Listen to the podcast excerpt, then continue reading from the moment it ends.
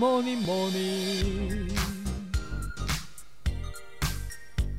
Good morning，大家早安呢！我是营养师杯盖，欢迎收听早安营养。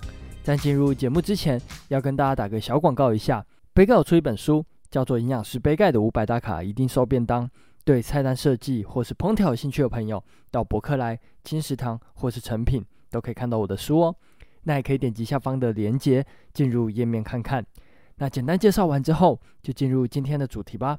这几天有一位听众私讯我的 IG，问我一篇新闻是不是真的。那这篇新闻是这样写的：无痛减肥法，吃黑巧克力减肥又抗氧化。所以北改找了一些文献，要以三个角度来做切入。来聊一下黑巧克力到底对减肥有没有帮助哦？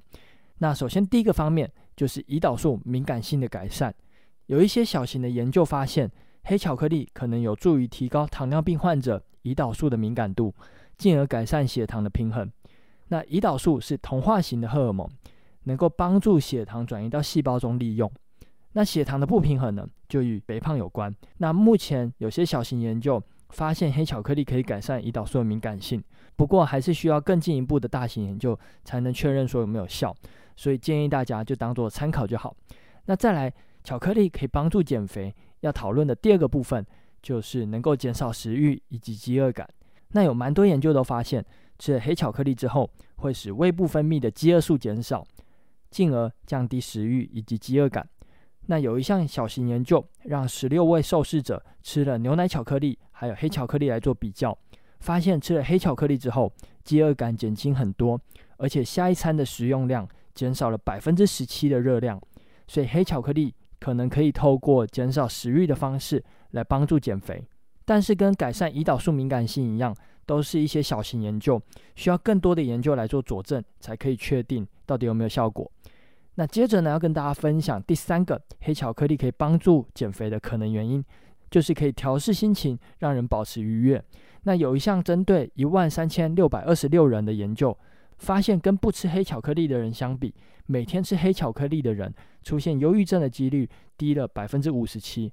所以黑巧克力是可以调适心情，让人的心情更放松。应用在体重控制上面，就可以减少饮食控制的时候心理以及生理上面的不舒服。那讲到这边，黑巧克力应用在减重上面，也许是有帮助，但是要注意，黑巧克力的种类有非常多。一般都是高糖高油，所以热量非常高。如果吃错巧克力，反而会越吃越胖。这边杯盖给大家几个建议：尽量选择纯度在百分之七十以上的黑巧克力，如此一来呢，糖分的含量就更少。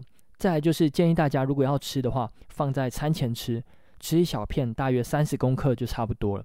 不要一直吃，否则无形中就吃了很多油。那这样子呢，油的含量就超标了。